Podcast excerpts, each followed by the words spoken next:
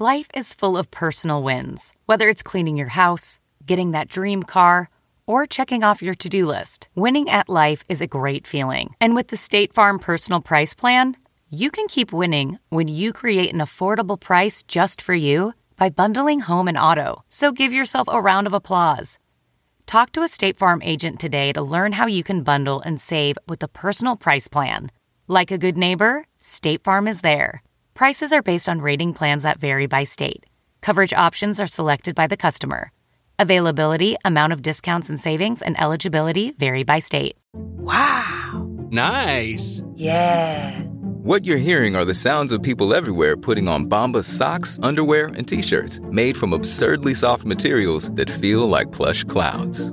Yeah, that plush. And the best part? For every item you purchase, Bombas donates another to someone facing homelessness.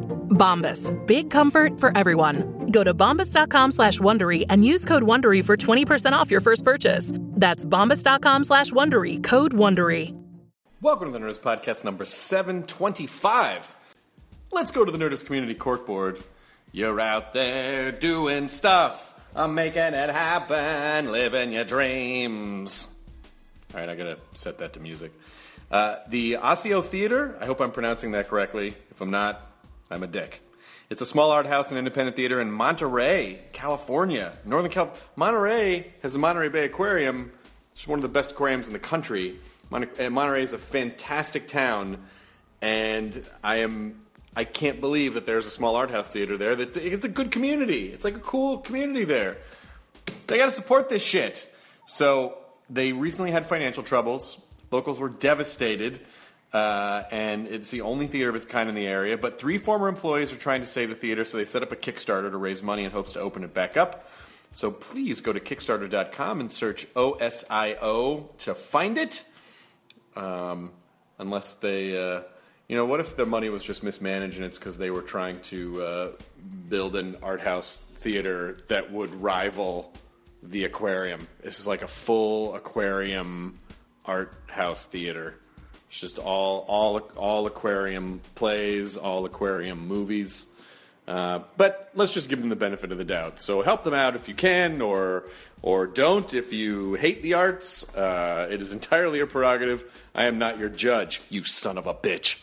But uh, I am also going to be doing stand up on the Fun Comfortable tour coming up in Texas. Got a run in Houston, Dallas, Austin uh, the second week of September, and then the following weekend will be in Buffalo uh, and then Toronto for Just for Laughs. Tons more dates piling up. Go to funcomfortabletour.com.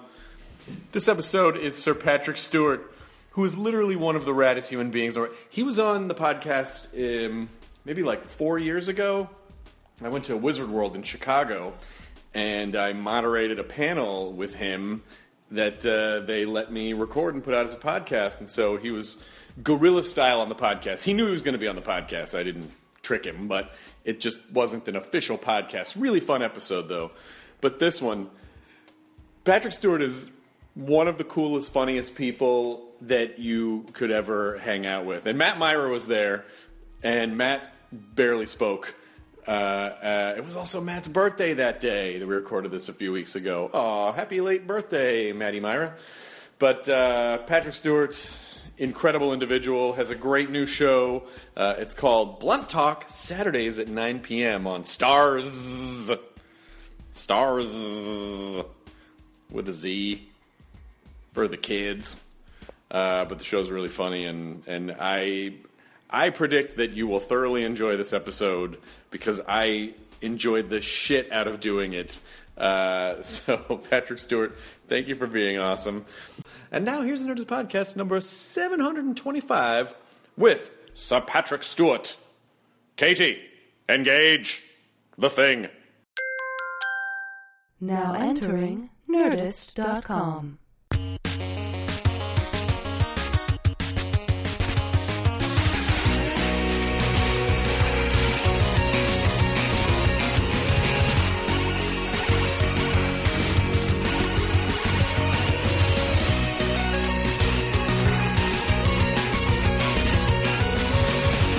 Are you a little chilly? No, not chilly.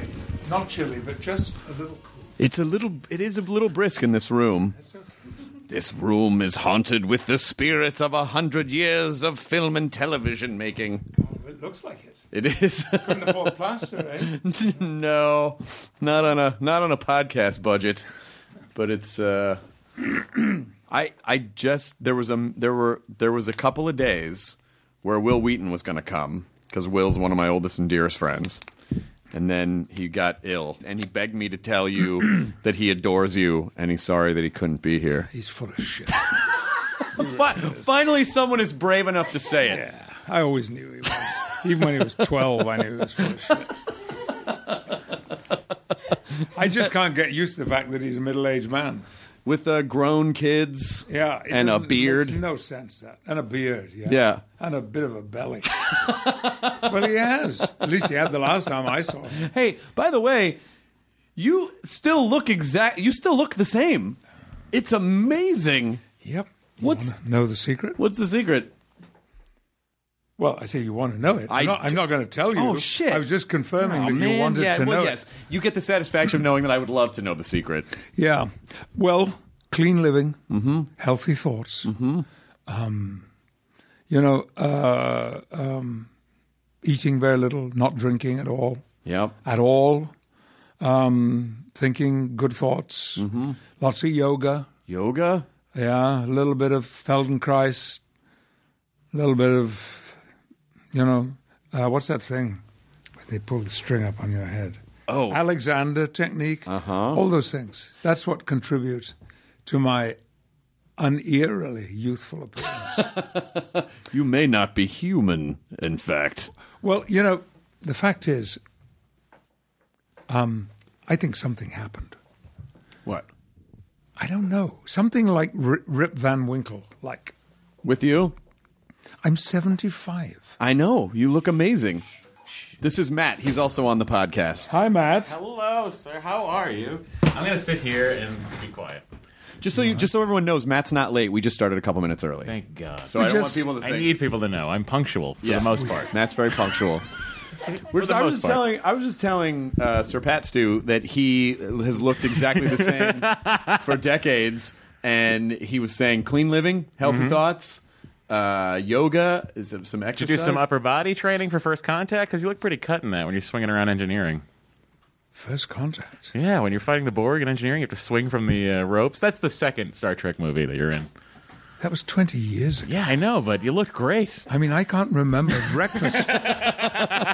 You were in a series called Star Trek. really? Mm-hmm. yeah, yeah, the next generation. It wasn't the original one. It was the, the next one. Really? There's more than one? You were great in it too. A lot of people Really? watched it. Yeah, yeah. Boy. And that must have been during my gap years. Oh, you mean when you work on the the weekends Gap? at the on the Gap, You're folding khakis? no, I do nothing. Wait, wait, what? You just gave us a whole bullshit. Yeah. yeah. Little bullshit now and did nobody any harm. Because I, I watched I watched uh, I watched the first episode of Blunt Talk, Oh, did you? and you and there's a scene, and I don't want to give too much away, but there's a scene where you're shirtless and being whipped, and you look great. I'm not kidding. You look like fantastic, and it's not even like he looks great for 75. You look great. Thank you. So We're there's just, we're just we, we want to tell you how good you look for an hour. That's Yeah. what this podcast is. Wonderful. I mean, look at those. I, um, Look at that posture and those forearms and the calf muscles. no, I, I don't know. I think I have peasant genes. All right. My, mm, you know, my You sold those during the Gap years, right? Yeah. Yeah, Nicely done.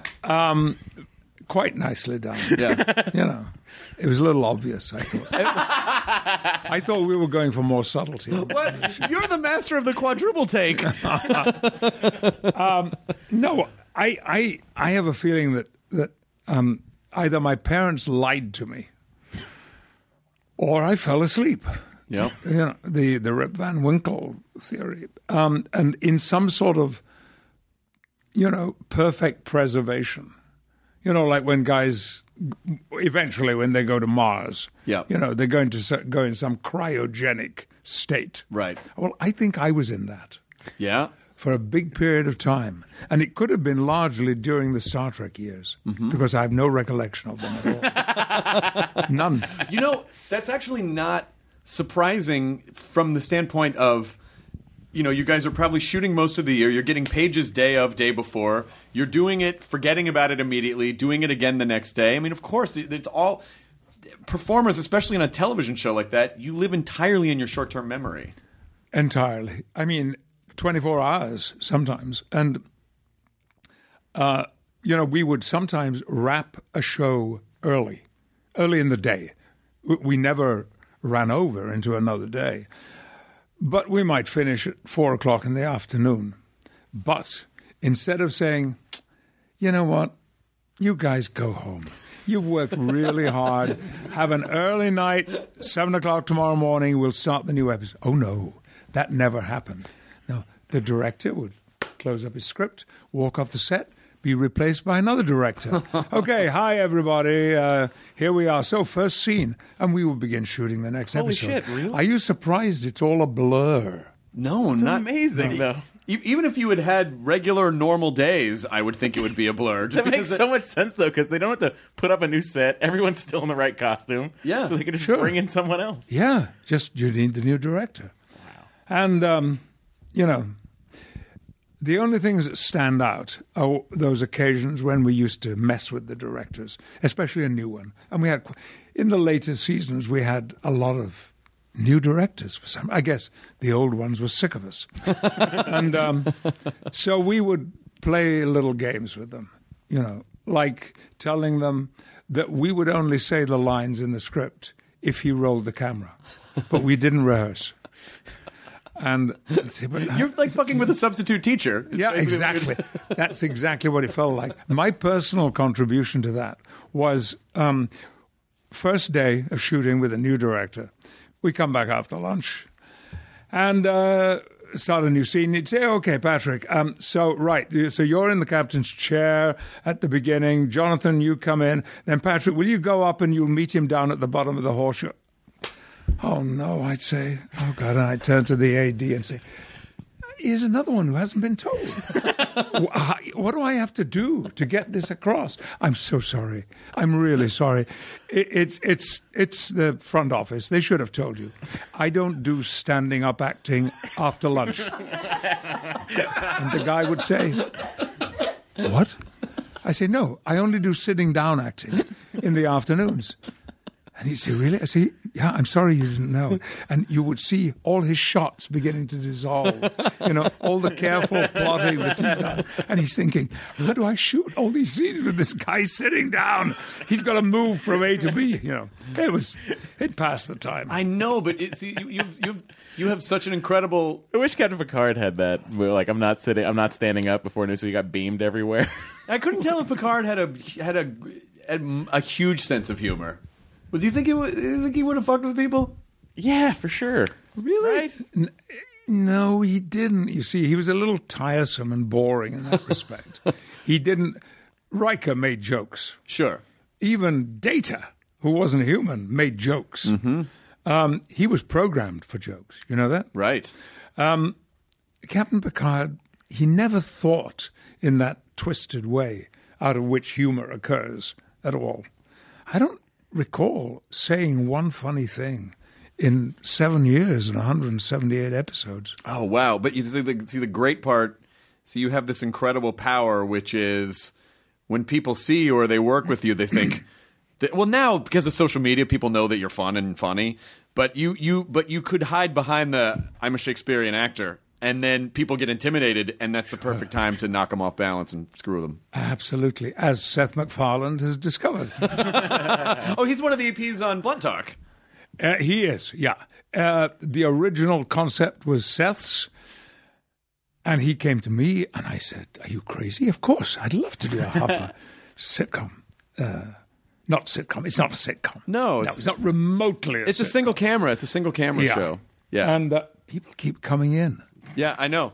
This is busy shit going on here, Patrick. We got stuff No, happening. No, she brought coffee. It's a chai latte. Somebody else brought water. yeah, do you want anything? We Somebody brought in a furry bag. It's uh, Chewbacca. yeah. This was Chew- This is a Chewbacca notebook. Oh, really? Yeah. See, he's not. Sometimes he'll. No. and they told me I was coming to an adult show. oh, I'm afraid you were misinformed. beep, beep, beep, beep. Misled.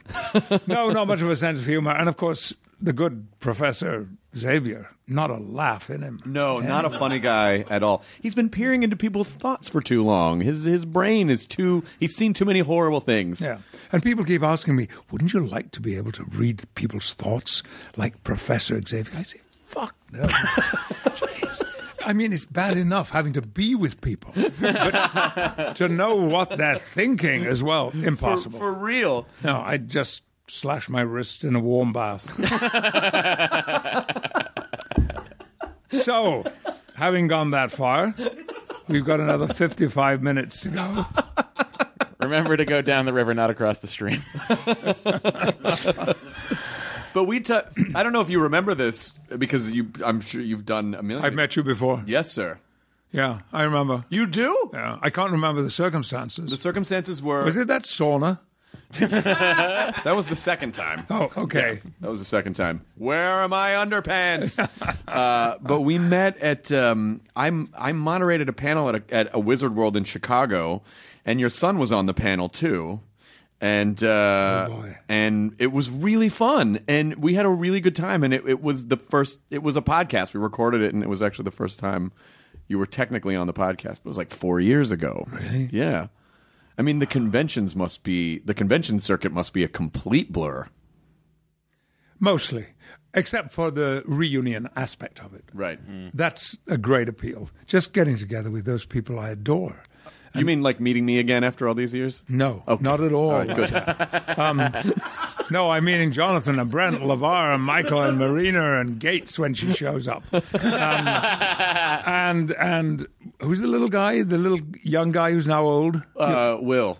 William. Will Wil Wheaton. Wil Wheaton. Yes. Wil Wheaton. One Um, of course, he was too young to go to conventions when he started work with us. I Yeah. think. I think they have a minimum age. You know, I was friends with him when, when he was doing Star Trek. So we were friends that long, and I, I remember, and, and you know, he just uh, he just he, he just rejected the whole you know the whole sort of like I don't want to be an actor. He just kind of like stomped around the set. Sometimes it was adorable. he was. I, I liked him very, very much. And I loved the work we did together. Um, we had a couple of episodes when it was just him and me. For we were down on some alien world in a cavern, but then that could have been one of many episodes. um, and and I was injured, and he had to care for me, and then we were rescued, and um, and so forty-seven minutes passed. But he was good company, and he took his work very seriously. yeah. He didn't screw about much. I mean, for a what was he? Fourteen? He, I think he was probably around 14 when he started, and you know, I think I think uh, was he on like 14 to 18 or 19 maybe. Uh, season three, he became an ensign, and then season four. Okay, walk hang us through on. the timeline. Season five is the first.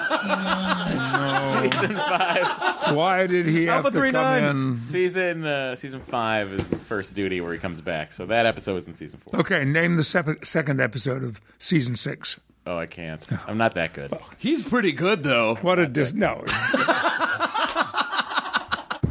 Yeah, well, the first episode is Time's Arrow Part Two. That's the first episode of season six.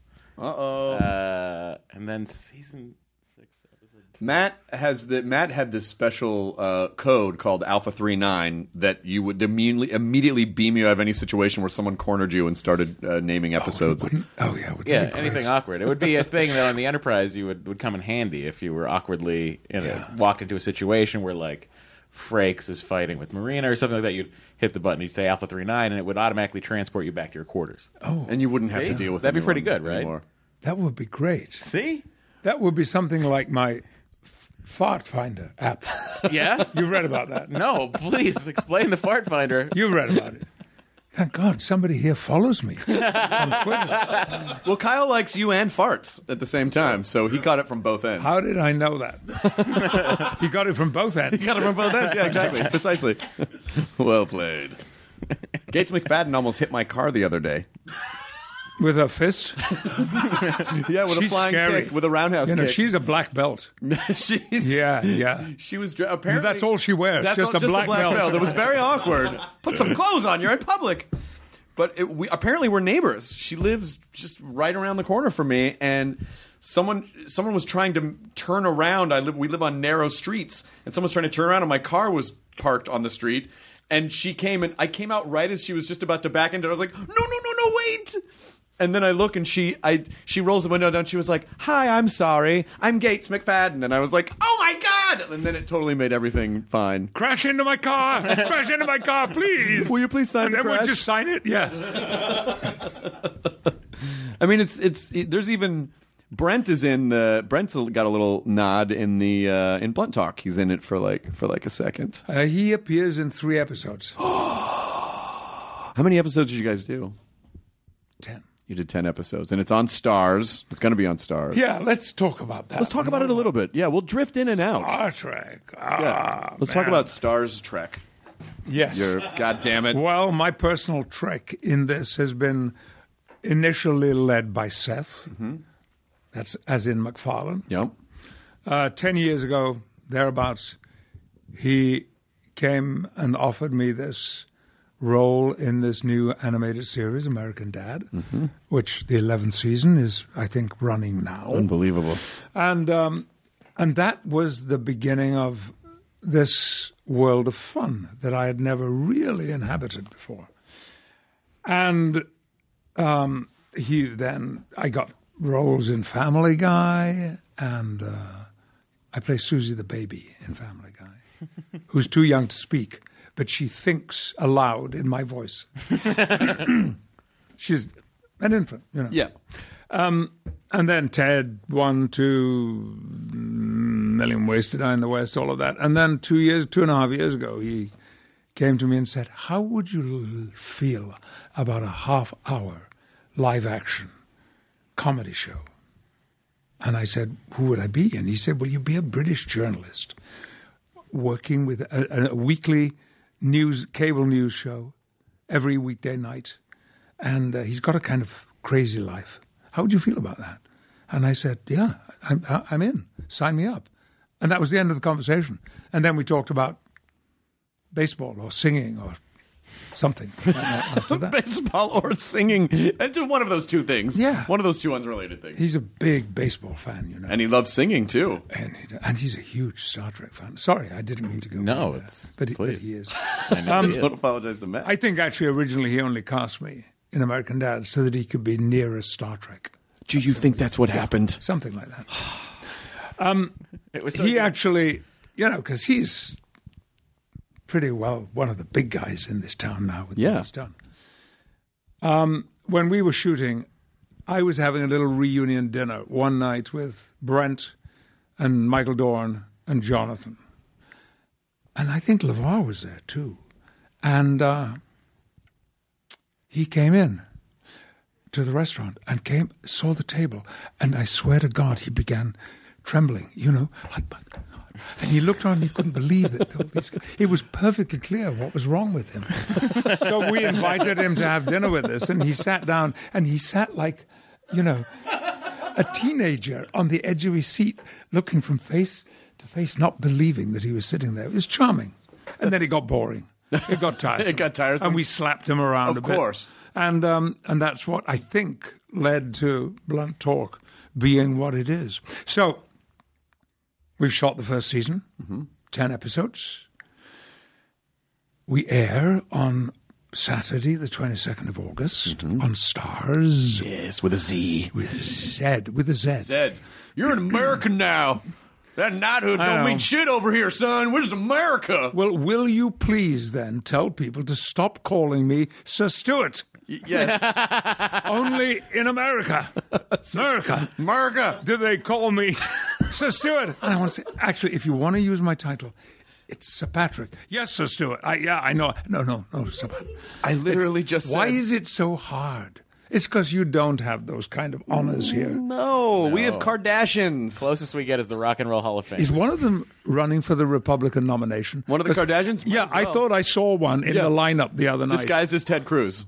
That was Ted Cruz. Ted Cruz is actually a Kardashian. Wasn't oh he's actually Yeah. he kind of shapeshifts. He shapeshifts, yeah. Could be Trump. I think there's a Kardashian living in his hair. He'll just he'll be speaking one night, and uh, the Cruz, the sea will fall away, revealing a K. I am victorious. yeah. Tomorrow night. I don't know when when, Epic. when is this uh, tomorrow night is going to be they're all going to be on there. Oh, they're all going to be on there. I yeah. can't wait. I know. mean, could there be a bigger indictment of Republican, the Republican Party, than that um, Donald Trump is a front runner? at the moment? Well, I think you know the thing about Oh, Trump, and we keep we keep going back to this, and it, it's you're a fan. huge fan of. Well, I like the- uh, I like mirrored gold windows on buildings as Yeah. much as the next guy. Yeah. Uh, also, uh, I love eating horse shit, so I should probably put that out there too. I just I think what's so funny about it is that he's he's in a realm where he just doesn't give a shit, and everyone else gives so much of a shit, and that's really entertaining to watch. Yeah, I mean, it, let's have an entertainer in the White House. Well, I don't know. I mean, what- we had Ronald Reagan. We did. I don't know if we. We had the Bushes. I now think- that was entertaining. I think it. I think it's funny for the debates. I, I don't think. I think at a certain point, if he gets closer, people are going to be like, "Oh fuck, I don't know if this is funny anymore. Yeah. This may not be entertaining." How would he be sitting down with Putin? I don't know. I honestly don't know. I don't know. I don't know if our state if our state of the unions and stuff is like, yeah. So I told that country to suck my dick. Whoa, please, Mr. President. Like it's going to be the craziest. You know, it, you're right. It would be funny for a few months, right. and then it would be ghastly. and and all of a sudden, the America was the second country in the world and not the first. Right. Why are you so obsessed with being number one? Can you explain that to me? Well, I don't know if I speak for all of America. Because it Come on, rhymes with speak fun. for America. Damn it! Because of ranch dressing and NASCAR and Honey Boo Boo. The end. I think it's because Americans are geographically allowed to be somewhat up their up our own asses because you know it, w- over in Europe there's so much there's so much culture in such a small space. And you know we, we experience that to a degree. Certainly, you know, coastally New York, there's it's very Hey, there's Canada. Canada, There's also. Mexico. There's Mexico You know, also. you have borders. yeah, there. we do. Uh, We don't cross them. yeah, Well, not legally. but it. But I think it's just we're we're sort of like we're in this kind of like weird landlocked narcissism where we kind of because America's so big. It's just so big, you know. There's not even really one identity to it. Well, that's true. I've traveling around America, and I've been in most of the corners of the United States. Not a lot in the middle, Right. But all around the perimeter. And my feeling quickly became one of not understanding how this country can be governable Right? because it's so many countries. Yeah. I remember landing in Lafayette, Louisiana once for an afternoon. I was meeting with a girlfriend who was a writer and she was doing research in Lafayette. And I promise you, I felt that I was on another continent. I couldn't understand a sodding word anybody said to me. Not a word. The landscaping was weird and strange. All these trees were strange, and there was water and like, you know, alligators crawling down Main Street, and and everything was weird except for the food, which was sensational. Amazing food. Yeah. Oh, I love that Louisiana food. yeah. But I got on the plane to leave. I was only there for a few hours, and I was flying back to California, and it felt like I should have been showing my passport when I left. Right. I, I really, and and of course that's just the place.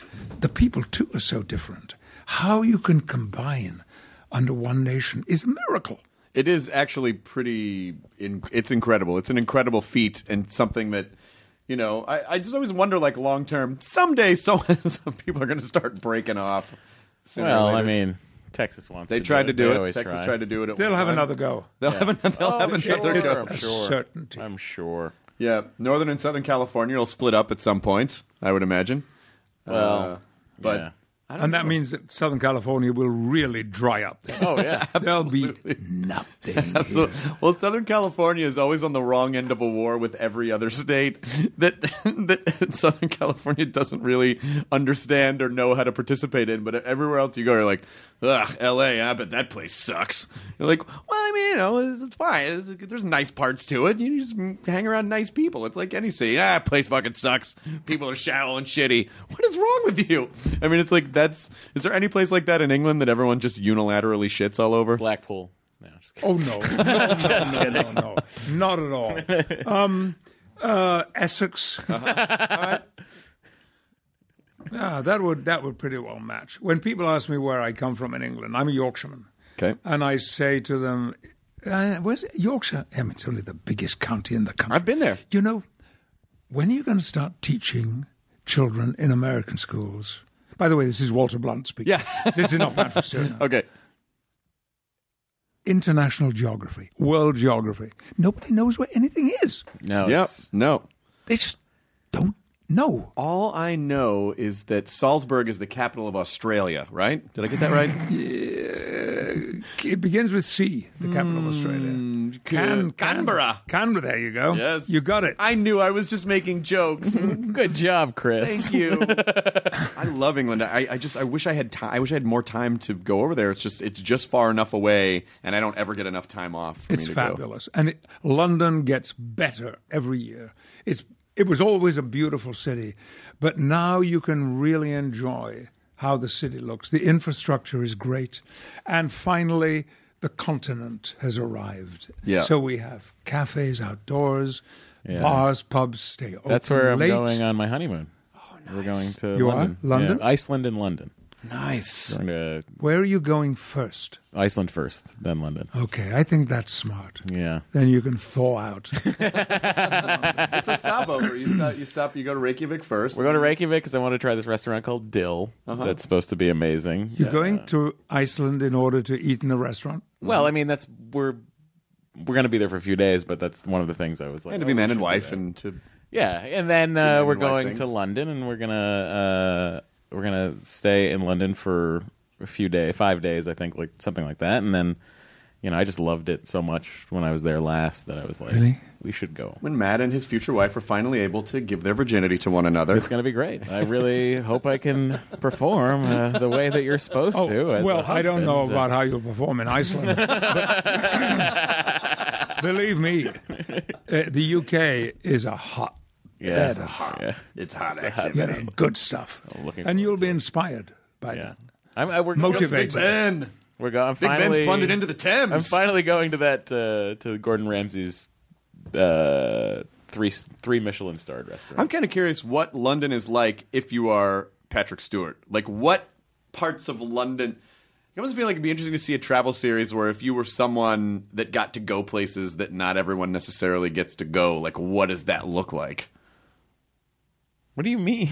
I, mean, there are places. There are like private clubs. There are places you could probably you could probably just go to the palace if you wanted to. It's called Parts Unknown with Anthony Bourdain. no, but he he isn't, he doesn't- he's not going into the palaces. What do you? What kind of fun stuff do you? What's the secret London? Well, there is a secret London. I am. I have no part in it. Um, it's it, because it would be full of young people. Of course. I think, and uh, really, that's not my world. Right. I don't know because they're not old enough yet to have seen Star Trek and X Men. Right. you know, um, they're that young. Uh, where would you go? I mean, everywhere has private places, don't they? Um, the, what I, where I stay away from are tourist areas. There's something about people on holiday where, and of course, there's nothing wrong in that, but they lose their inhibitions, mm-hmm. but they also lose their sense of good taste. So when you're a tourist, you can kind of get away with anything. Because you're on vacation, Right. And you can say, "I know you. You're you're Doctor Spock from Star Wars." they will say, you know, across Regent Street. No, no one all counts to that question. You just did the. You know, there's a there's a real fun meme online that's designed just to screw around with nerds, where it's a picture of you, and the text says, use the Force, Harry, and and it's attributed to Gandalf at the bottom. Yeah. Well, I don't delve in that magic shit. I, Here, here. you know, and Ian McKellen has this long staff, you know. I, Yeah. I did say to him, you know, you shouldn't have that staff. It looks like a prop. I don't mean a- a property. Yeah. It looks like something to hold you up, you know. and uh, y- y- if you have something, don't stagger around for how many movies? Five movies. Yeah, Five movies, Six mo- 43 No. hours. Yeah, on, on a stick. Actually, it sits. That stick sits in a an umbrella stand inside his front door. Oh, really? You go and visit his house, and the first thing you can play with. and I use that phrase advisedly. well, then what's the second thing? Gandalf's it depends how well stuff. you do with the stamp. oh, it's a test! It's a test! Everything's a test. The House of McKellen is a puzzle box. he is one of my dearest friends. He was just on a couple weeks ago, on your show. sitting right where you're sitting. Yeah. How, how was he? He, you know, Did he talk about me? we we did talk about We, you a little bit. we touched on me. We touched on you a little bit. Where? Which part did you touch? We t- on the doll. I showed him on the on the Patrick Stewart doll. You know, we just sort of talked about you guys being friends and running around and being silly. And he said, you know, some of it. He was like, well, some of the stuff, you know, all the Taylor Swift stuff, we did that to promote the thing that we that we were doing, but we still we still have fun. I mean, it's nice that you guys. Are, I think people sort of live vicariously through your your the the public facing side of your friendship, which is You think nice. so? I do. I, I, I never thought of that. Maybe it's true. Well, you know, if those old guys with knighthoods can fool around like that, anybody can fool around. Is that what you mean? I think so, Yeah. but also just Gives a kind of free pass. I think there's something human and and and kind of like people who've been friends for a long time and just like just friends always no matter where you are in your life you're still just friends and when you get together you just fuck around with your friends and that's really nice. Yeah. Mentioning his house, it's really interesting. It's a little eccentric. because right inside the front door is Gandalf's staff in Yep. an umbrella stand. And it was a couple of years ago when I was, he's got a terrace with steps, leads down to the river. And I saw these items, these things on the steps. And I looked closer and I saw they were all his awards. Just on the steps. Just and, and rusty and stained and kind of the wooden bits rotting and falling apart. All his awards, and there are many, are all out there. Now I've heard of modesty. You know, you you put your Academy Award in the bathroom, or Sure. something like that. yeah. Um, but I've never before encountered somebody who puts all their awards outdoors in the garden. I mean, mine are lined up in the hallways. The first thing you see, Of course. you come to my house. Ah, There's a step and repeat where people have to take pictures. No, he has many more than I do. He- Uh, he has many more of most things than I do. You know, he was a little tricky. He was a little tricky at first because he doesn't doesn't like doing. Now, I don't think this is these are interviews. These are more conversations. But he doesn't like doing interviews. He said he doesn't like doing them. true. And he was a little he was a little d- um, walled off at first, but he completely warmed up. And and it was and it, it was really. If I had if I had done this any less amount of time than I've done this, I would have gotten nervous, and I think that not. I think it wouldn't have gone the best way. Sure. But I just sort of like, ah, you know, well, we'll just keep talking, and it'll be fine. And he was, and he was, he was fine. He was a lovely gentleman. He's a prince. How long have you Even guys? though he's a knight, he's a prince. Did you guys know? You're confusing my American brain. Did you? Were you guys friends before you guys worked together on X Men? No, we were not. Um, I I knew of Ian McKellen from the moment he became a professional actor. Of course. Ian was a star before he left university. He was at Cambridge. He went to a fancy school, and he was already he'd been spotted when he was acting with the uh, the Drama Society at Cambridge. So he came out, and pretty much pretty quickly he was he got good jobs, and Olivier brought him into the National Theatre, and I saw his work, and it was amazing. Also, he was, and he still is. Gorgeous. Oh, You ever seen photographs? I've seen old photographs of him with like the most dashing. Oh boy, he was beautiful. So on every respect, I was intimidated.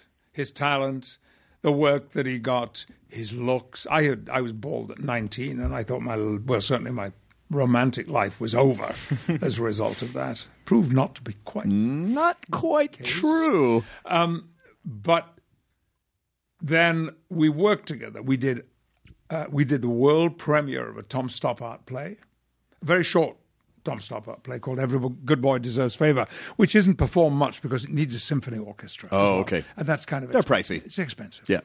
EGBD, get it? Yeah. E EGBDF. yeah, even if you call it EGBDF, it's still expensive.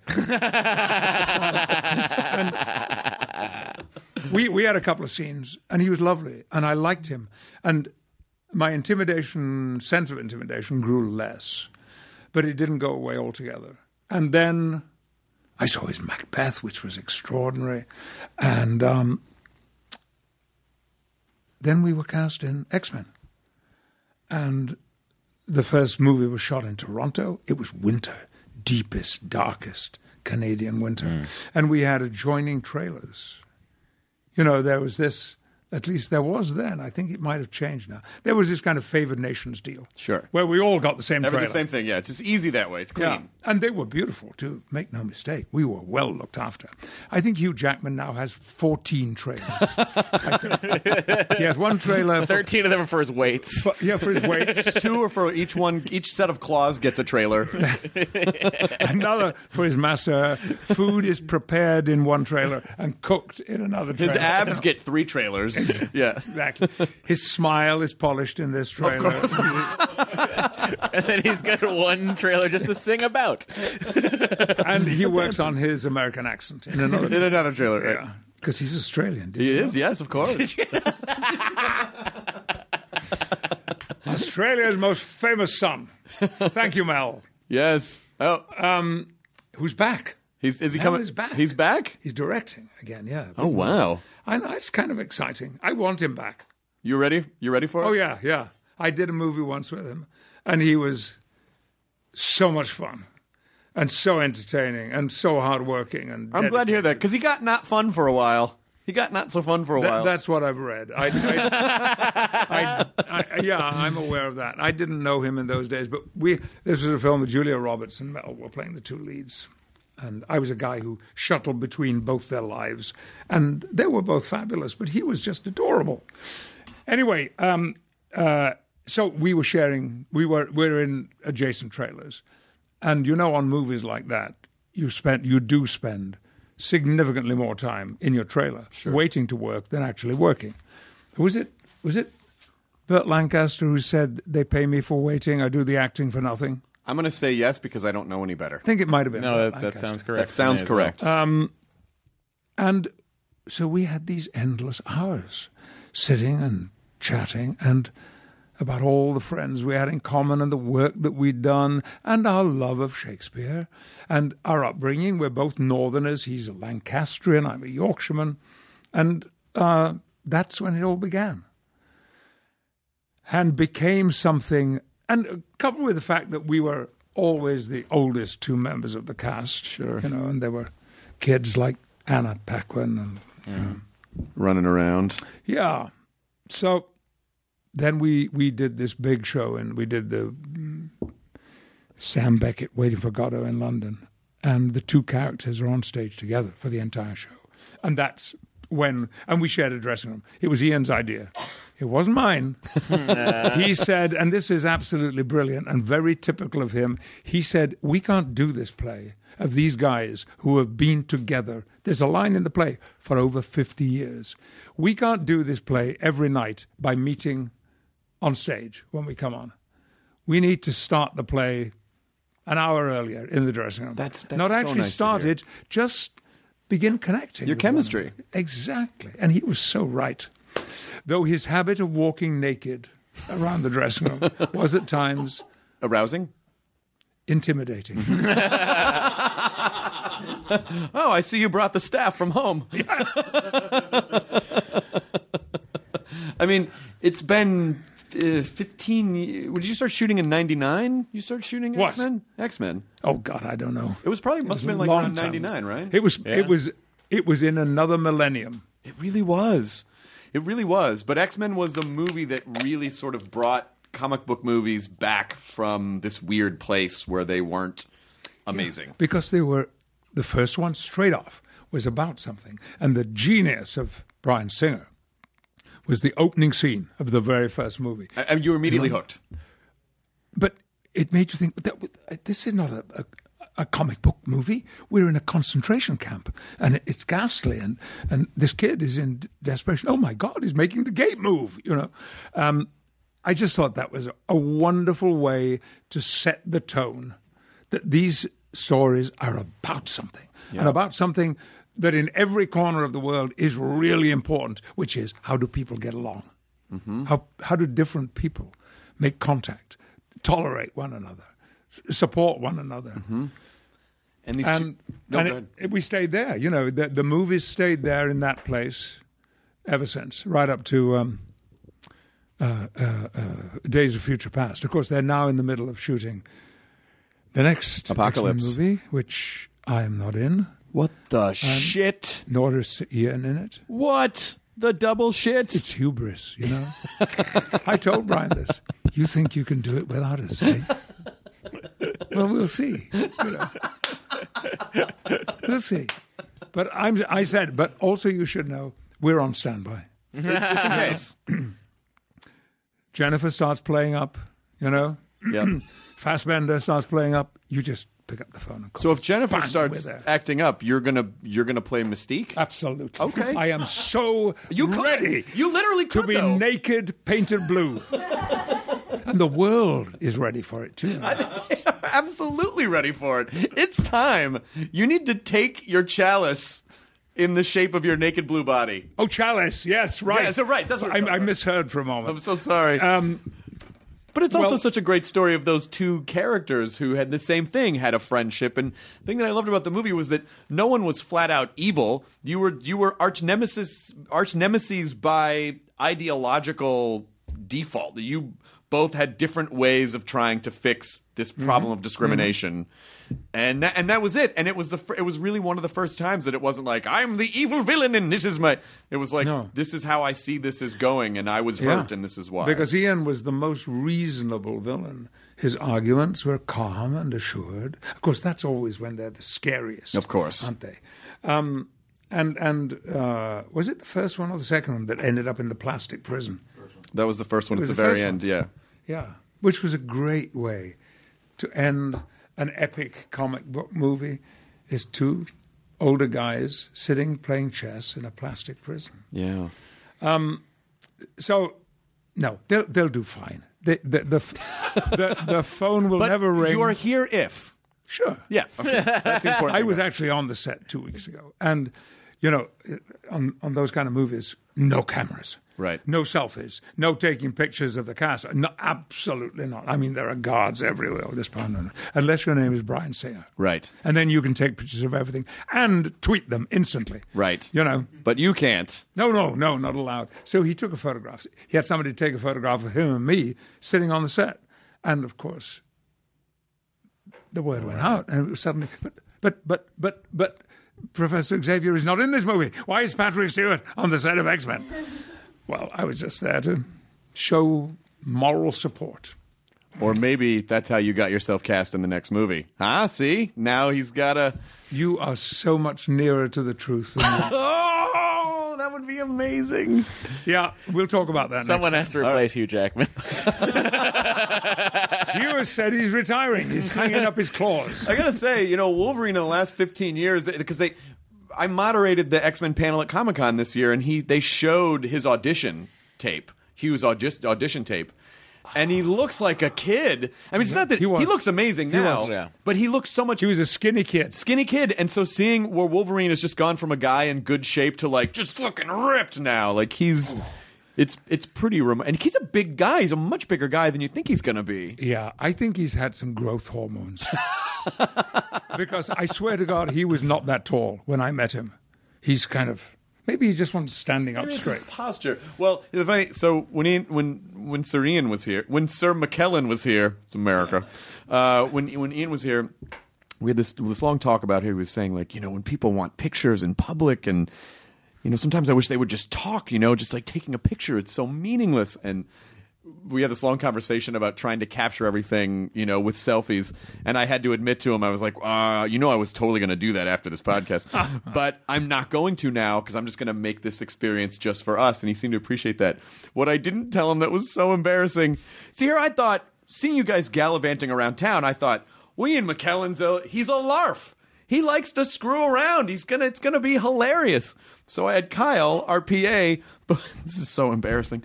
I had him go to a costume shop and get that der- that derby hat and a monocle and a mustache, and I was going to take a picture with him where I was doing like, "Oh, hello," and realized that if we hadn't covered that in the podcast, that would not have gone over great.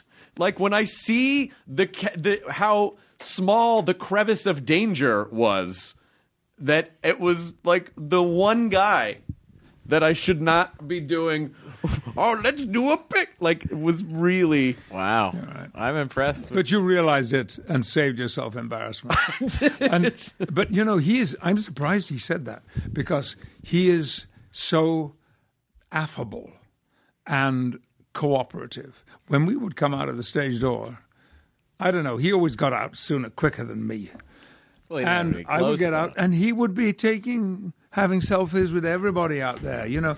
And I would say, Ian, you don't have to do that. you don't. I don't do it. I just say, sorry, no, I'm I'm off duty now. My work is done. Yep. No, I'll sign, sign, shake your hand, say hello, but photographs, no. But he will, he will do that, and and he won't bitch and complain. And well, guy. But people in your position, though, if you take one, it turns into a thousand that's very quickly. that's my line. Yeah. Um, when in public places, like an airport or a hotel lobby or something, I have to say, I do one.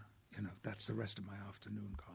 Right. And mostly people get it. It's people are great. They are. I, am still not used to it anyway. Being asked for an autograph. No, still, but still- still weird to me. Why do you think that is? Um, It's a kind of false modesty. I say these things to give, to give, give the impression that I'm really kind of naive. Have you been hanging And around Stan child- Lee too much? it is so exciting to meet me. Actually, it is. I, I always get a kick out of saying. I always make a point if I see Stan of saying mean, hello to him. He's like 92 years old, and he's, he's- so is a he's a legend. legend, and he's so funny and sharp, and you know, like Yeah. if I, it's Yeah. like seeing Stan Lee makes me go, you know what? I, I, it's it's gonna be fine to be 92. You know, like if if it's like look at him because he's still super engaged and still running around and you know being Funny. funny, funny as shit, really funny. okay. Can I direct us in the in the supposed to the supposed subject? Do you want to talk about? Shall we? Yeah. So the Dune reboot. Is that not what you were? Isn't it funny? There's a lot of talk about Dune. I hear somebody else, and by somebody else, it's somebody really famous, is going to make a second go at uh, Frank Herbert's novel. Is that true? oh my yeah, god. I've read it for sure. Um, I mean, I thought David Lynch did a pretty amazing job of uh, of the first one. It looked amazing. But that was meant to be a franchise. We were supposed to do three. How many Frank Herbert books are there? Five or something? And uh, we only did one. That was my first shot at a franchise because I believe you cannot have too many franchises. You need as many as possible. And Me you, and all the studios, we're all in agreement about it. listen, if, if Stuart comes over and he asks about franchises, tell him you don't know anything. Because he's going to try to get into another fucking franchise. How many franchises? Like, you're the franchise king. There was one, and then yeah, I, then and then we'll talk. We'll get into we'll talk about blunt talk, but uh, j- even though you're in it for a second, L.A. story. It's such a wonderful. How nice of you. That was such a lovely experience. He kind of the fish. Three days, if that, two days. It was just gorgeous. Did Steve Martin just call and go, "Hey, I just have a little thing for you," or did you guys already know each other? No, no. He didn't call. It must have come through my agent. But he was so lovely and uh, and attentive and carrying the whole weight. He was producer and lead actor. And uh, no, I remember we were shooting downtown in an interior. Oh, the bank. We were shooting. You think with a bank balance like this, you can have the duck, you can have a piece of bread and the salad. Uh, and uh, he said, What are you doing for lunch? And I said, uh, Craft service, you know, in my trailer. He said, No, come with me and Victoria. He was married to Victoria Tennant. And uh, I had lunch with him. No director has ever asked me to go to lunch with him like that. I mean, I was impressed that doing with all the responsibility he had that he took a lunch break, but he did. Actually, it happened to me once before. The first time I ever saw a film camera, I have told this story once before, so I'm sorry. All right, God People damn it. it. Fine. This is not an original story. I'm sorry. I was saving it for you, but Get ready, else- listeners, for a non-exclusive. Um, first time I saw a film camera, I was sharing a scene with Rod Steiger. wow. who was one of my teenage heroes all the time from the pawnbroker and um, uh, on the waterfront, of course. And I couldn't believe that I got this little part in this movie with, which was all in the back of a car with Rod Steiger sitting in the back of a car, in which I had to pull a gun on him. Now, you remember the scene in the car in On the Waterfront? I can tell by the look in your eyes. You don't know what the hell. I know what you're talking about. You are, of course. When Steiger and Brando in the back of the car, It's a classic and, movie. and and and and Steiger pulls out the- and holds it in front. His brother, his brother Brando, and says, "Take the job, take the job." You know. Well, it was a moment. I was pulling a gun on on Steiger, and uh, anyway, we finished the morning's work. They'd done all the two shots outside the car, inside the car.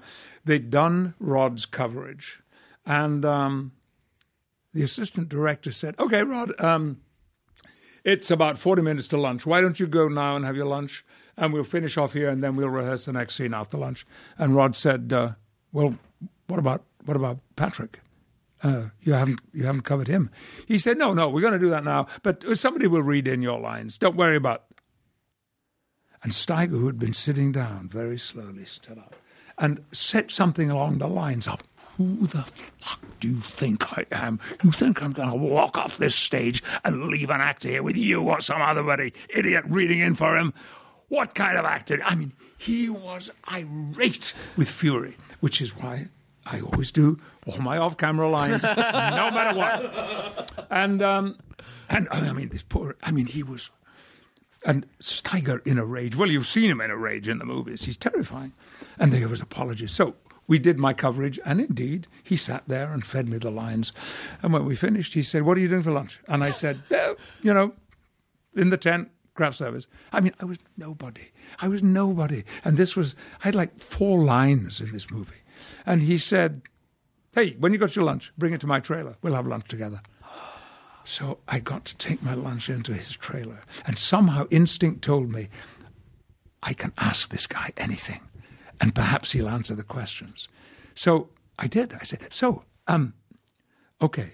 Uh, in the scene in, in Pawnbroker or in the scene in Waterfront, when you did this, I mean, real geek questions. You're fanboying you on know. him. Yeah, that's right.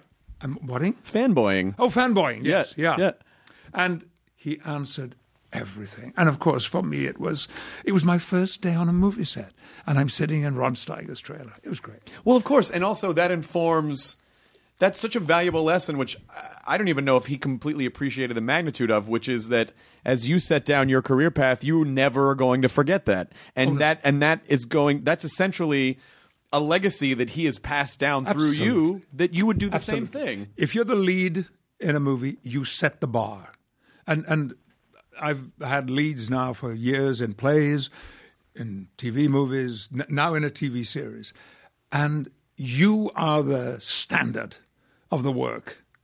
You know your lines. You hit your marks. You're on time. You're not sitting in your trailer on the phone for half an hour while everybody's waiting for you.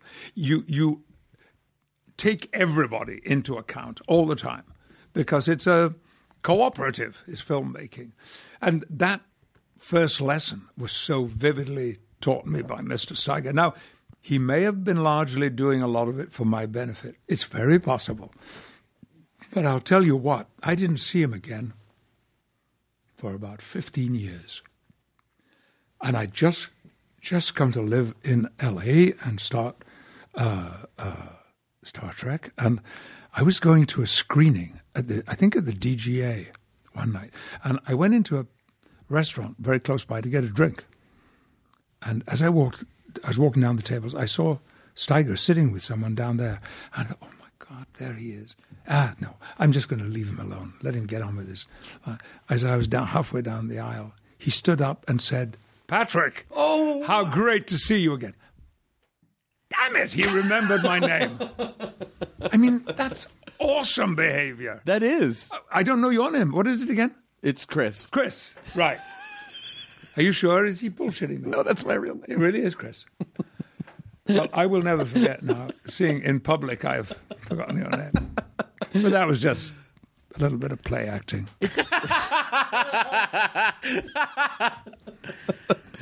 but you, uh, let's we'll, let's get a little blunt talk now, just so that we make sure that we cover. That wasn't blunt enough. That was very blunt. That was literal blunt talk. Yeah. Now let's talk about figurative blunt talk. Walter Blunt. Talk about Emma Blunt. Let's talk about Emma Blunt. It's a God. You know, there's so many other. Okay, we'll get to blunt talk in a second.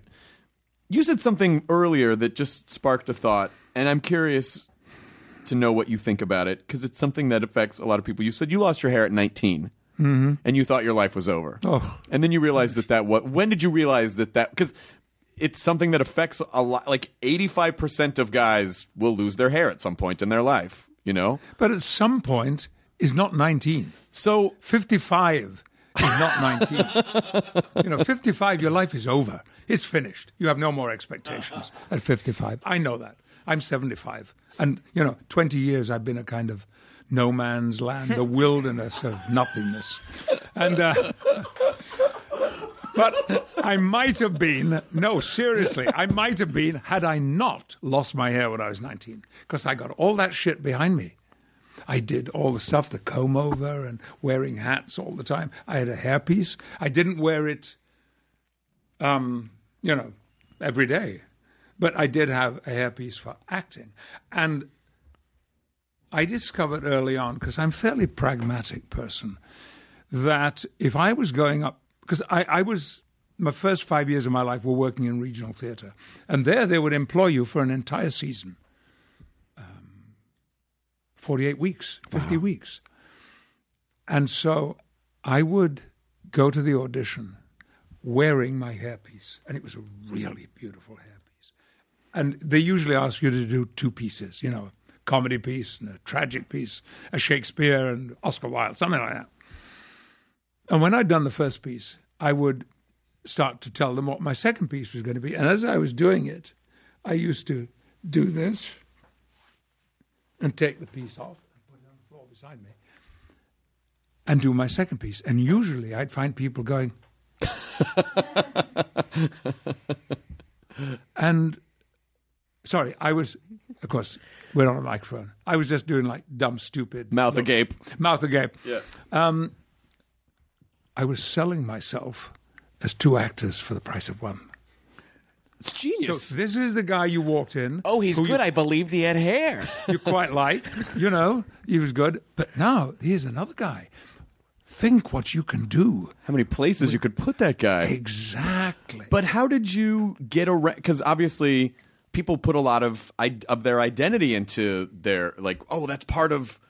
You know, so how did you get past that, and how did you finally go? You know what? It's fine. Because I'll tell you, I think Picard was one of the first characters. I mean, I know there, there was Kojak in the '70s, but Picard, I think, was one of the first guys where it was like, you know, it's pretty fucking cool to to to be bald. Like, it's pretty cool to have your head shaved. I mean, it's kind of cool. You kind of made you made that okay. One evening, there's an area in London, in East London, called the Barbican. It's a it's a an area that was developed, high-rise buildings and, and affordable housing in the 70s. It's all concrete. It was a brilliant idea, and the Barbican Theatre is there. Um, but one, but it's a bit bleak. It's a bit featureless. I was walking across the main plaza, and it was pouring with rain. You know that kind of horizontal rain Yes. that you get in London. And uh, I passed this guy who had an umbrella and a hat on, and he was scuttling along under the umbrella.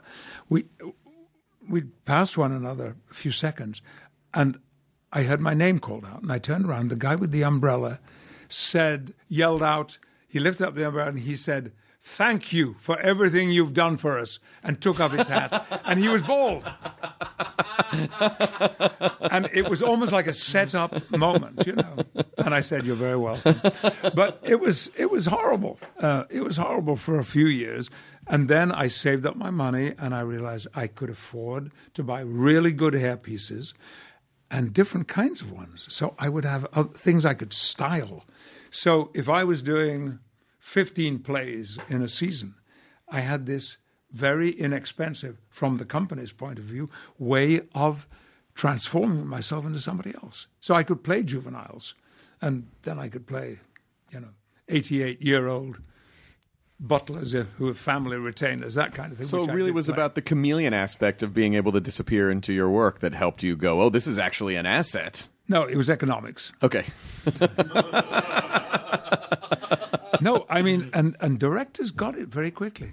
Oh, I see what's going on here. Yes. Oh, we like you. I, you're an okay actor, but I see how I can use you with, you know, that feature. I guess I was. Hmm, I mean, I kind of feel that it was Star Trek time when I fully, fully felt, ah, screw it. I'm fine. I don't need to cover up. But at my last audition, the studio, Paramount, had me do my last audition wearing a hairpiece. Really? This is not much known. It's a little known, but not much. And um, so I did my audition and went back into the other room, and they'd brought a hairdresser in to put it on, and she was taking it off when, and this audition had been for the studio, the the TV heads of studio, and they all came into the room to say thank you very much for coming. It was very good of you. To, and and the hairdresser who became Joy Zapata is her name. She worked on our show for years and years. Brilliant, wonderful woman, a great hairdresser. She said, "You know why they came in? They wanted to see you without the hairpiece." and the hairpiece never showed up again. Oh, wow. Um, it's like the French accent. Mm. Before we recorded the first series, um, Gene Roddenberry said to me, You know, this is a Frenchman, Jean Luc, Jean Luc Picard.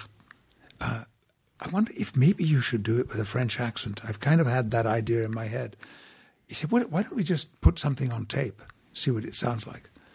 So I recorded, and it must be somewhere in the vaults of Paramount. I recorded the opening voiceover with a French accent. And very quickly, everybody realized that actually I sounded like Peter Sellers. Do you happen to remember how that went? Inspector Clouseau. um, and it was a disastrous idea. Space, the final frontier. These are the voyages of the starship Enterprise. you know, I mean, well, The starship what? Look at you. I mean, it wouldn't have worked. No, who would have taken me seriously? Mr. Crusher? Ah, Beverly. Yeah. Ah, bon. Engagé!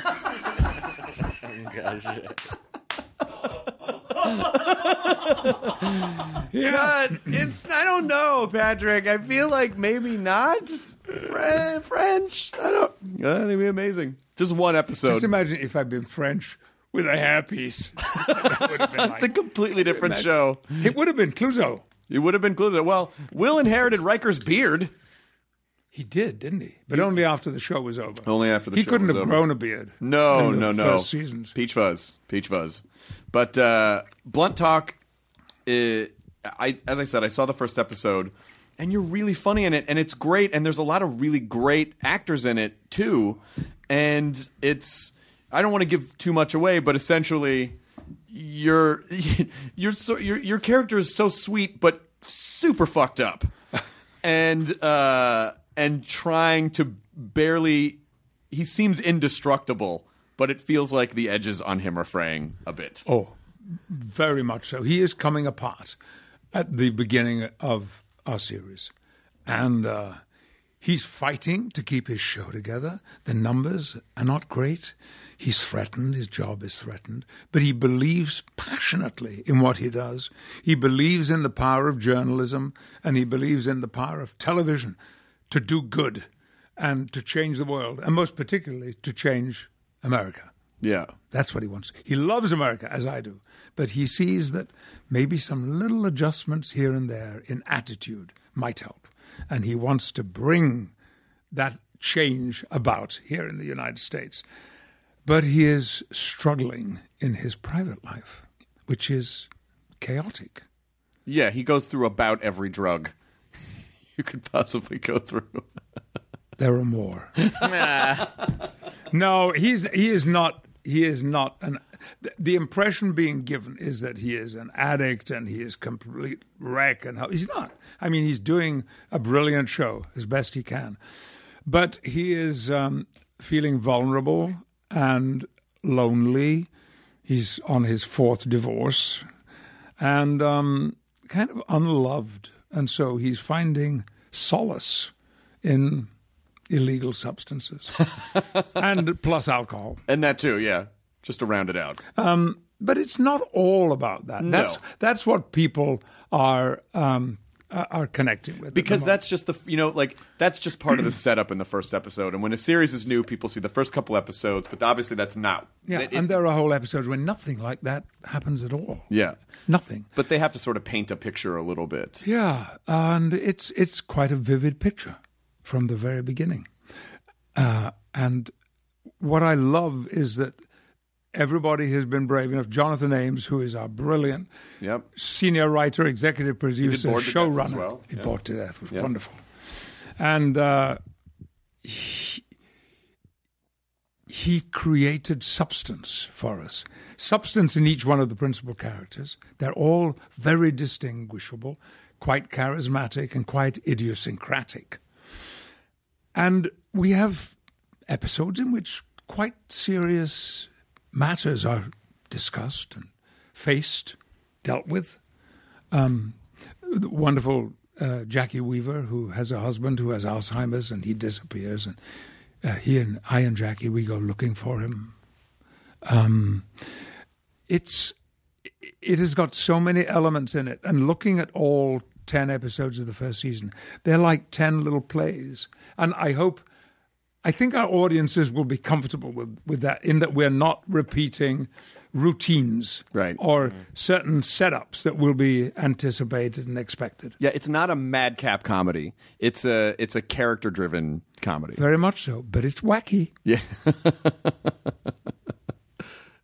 do you push some of that do you like i think we can make this a little sillier Yeah. you only watched the first episode, i saw the first episode yeah i got so you didn't see the big bathroom scene. I saw the first episode and a half. I got the discs last night, and I saw the first episode and a half this morning before I came into work. Well, just as you turned off the second episode, you were about to see the bathroom scene. I urge you when you go home to All right, pour yourself a glass of something. Uh, or maybe you're a teetotaler. I'm a teetotaler. you are? I am. Man, well, um, Tea then. Yeah. I don't know what to say to that. By the way, I didn't turn it off because I wasn't enjoying it. I turned it off because I had to get to work. Of course. I want you to know that. I want to make that distinction No, no, no, because my, my friend Brett Gelman's on the show too. It's the guy. He's the he's the producer that lives on the other side of. He's your new. He's the neighbor with the beard. Oh, yeah. Yeah, Brett. Brett. Yeah, He's wonderful. one of the funniest people. in the- uh, One of the funniest people. He's wonderful. And he comes back. We have a big party in episode nine.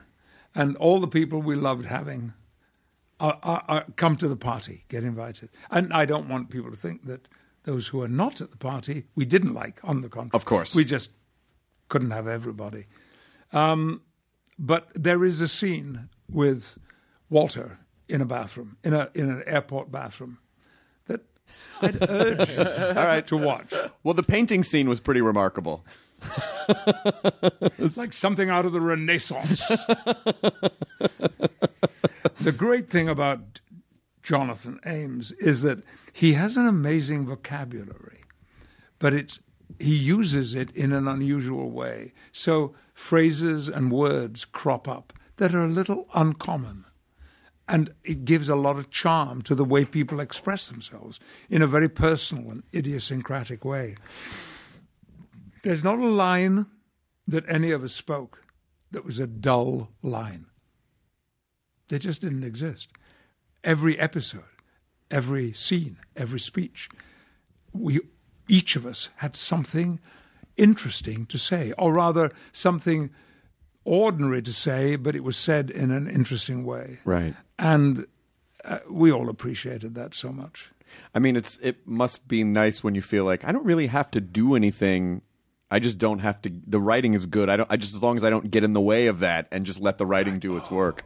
You are so right. Getting out of the way of, uh, I mean, get, taking performance out of the way of beautiful writing, great situations, nice conflicts, and, and incredibly talented people. Our permanent core group are so extraordinary. They're wonderful actors, and they're all wonderful comedians too. They're comic actors, improvisers, stand up, and uh, and some of our guests too. I mean, our our intermittent therapist, the Freudian psychiatrist, is played by Richard Richard Lewis. Lewis. And who is a, gr- a great character for a psychiatrist? Oh, he! I, I mean, I think every psychiatrist in the future is going to have to be based on Richard. he is perfect, but He's- he has some very unorthodox ideas. Yes. But a lovely guy in in real life. Richard's a, a, a lovely guy. Terrific. Well, I'm so. This was really wonderful, and eh, you know, I just appreciate on the on behalf of people who are fans of you that you're so willing to screw around and have fun, and and and you on extras was incredible, by the way. But the fact that you that you are willing to do that kind of stuff when you don't have to, you know, One of the best days' work of my, of my life was the uh, shooting the trailer scene with Ricky, and because I was such a huge fan from watching The Office, and uh, he, he is awesome. Except that on the set he's a nightmare because he laughs all the time. and his laugh really seems to cut through Oh, everything. totally. I mean, you can't use it in any way. I said, what, what, what is it? Why, why is it? He said, it's the letter K. and then he laughed. It's, it's K. It's like, he said, when you say knickers, and I said, but the K is silent. He said, that's exactly what I mean. That's why it's so funny. Man, that's a curious sense of humor. But that was a wonderful experience. And yeah, uh, I think that was the first time I got I saw that there was a potential in taking the public perception of who Patrick Stewart might be, which is largely based on two roles, Jean-Luc Picard and Charles Xavier. And and you know, things that I've done, you know, chat shows and all of that. As a rather upright, serious, um, caring, compassionate man of the world. And as as extras showed, Patrick Stewart might just possibly be somebody very different. because I'm not Jean Luc Picard, I'm not Charles Xavier. Oh Lord. I mean it would be great to be as smart as they are, and I'm not. But I wouldn't like to be them. So this perception is kind of what we start with. It's what it's certainly what Seth started with on, on American Dad. Right.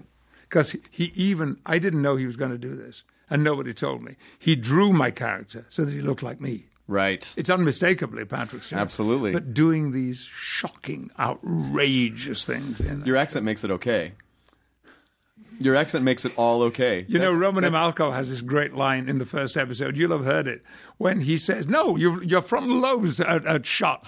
You're uh, you know you're a mess. All you've got left is your accent." and that's another one. We have Romany Malco. Romany Malco's great. playing the head of the network, and uh, it's it's thrilling to have these people. We had Elizabeth Shue on the show. Yeah, Ed Begley Jr.'s on the show. Ed Begley Jr. plays Rosalie's husband, who's kind of he's got problems, and he's wonderful and brings such quiet seriousness and dignity to the show. I'm going to sneeze, but maybe I'm not. Maybe it went away. Think of a grapefruit. Think of a grapefruit. really? Think of biting into a grapefruit. Wow. It's working. I'm a I'm a wizard of sneezes. It, it's working. Um, It's like the, the mother of a girlfriend of mine, when I was very young, when I was 19, 20, told her that if whenever she felt sexually aroused, Oh no. she should think of rusty bicycles. what? And a porn star. I remember star? saying to her, "Well, clearly it doesn't work, does it?" You know, but, but what a strange thing to say. It's so strange. You know, where would, I would love to say, Mrs. X, where did that notion come from? Was Dr. Xavier's wife? Might have been. Well, anyway, it's. Um, I recommend it. I recommend you watch at least the second half of episode two. I absolutely am going to watch it because I have the discs now. and um, it. I hope that people will take to it. And if you're aroused during the performance of Blunt Talk, think of a rusty bicycle. You know, that's a line we could use in that show. you totally should. You I have could to. say that to Celia. Listen, Celia, when you feel an overwhelming urge to have sex with somebody, I've got the answer to that. Rusty bicycles. And then, and then, but it, it starts having the opposite effect because she's making an association between the. So whenever she's a bicycle, she gets really turned on. Yeah, I know. The idea there- of and being. then there's got to be like a like like the uh, um, the Tour de France, and it's like, oh no, oh, oh, yeah, all Yeah. those skinny guys. Yeah. With their shaved legs. yeah. Oh, that's hot. All those sinewy bicyclists. Oh. It's like little wet seals Yes, pedaling around. exactly. yeah. Well, this has been lovely, It's Chris. wonderful. You remember? Oh yes, oh, I knew all along. You sly dog. Just a little technique I use with Well, you know, Wil has Will. Wil Wheaton. As long as I've known him, has always said Patrick is the loveliest. He's one of the most wonderful. Like he's he's such a he adores you. And uh, and and I really understand why. I mean, it's a, you were so gracious, and thank you so much for having fun with us and screwing around. And I hope everyone watches uh, Blunt Talk. Did you say August twenty second on Starz? Saturday night, nine o'clock. On Starz. Be there. Yeah. Rusty bicycle. We end the podcast by by telling people to enjoy their. We say enjoy your burrito. It's just a, a way that we sign off the podcast. But I feel like since you're here and you have a far superior voice, would you sign us off? Okay. Do I need to use that phrase? Well, it is the.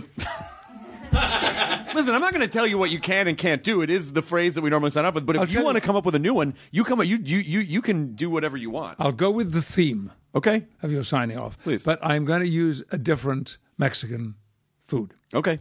dish Okay. because my wife claims that my pronunciation of this word is inauthentic. Okay. I know it's not. Okay. My Spanish is, in pronunciation, is outstanding. bueno. However, it is Castilian. Oh, that's very highbrow. Yeah, and and and not, of course, it would be. not Central American Spanish at Okay. all.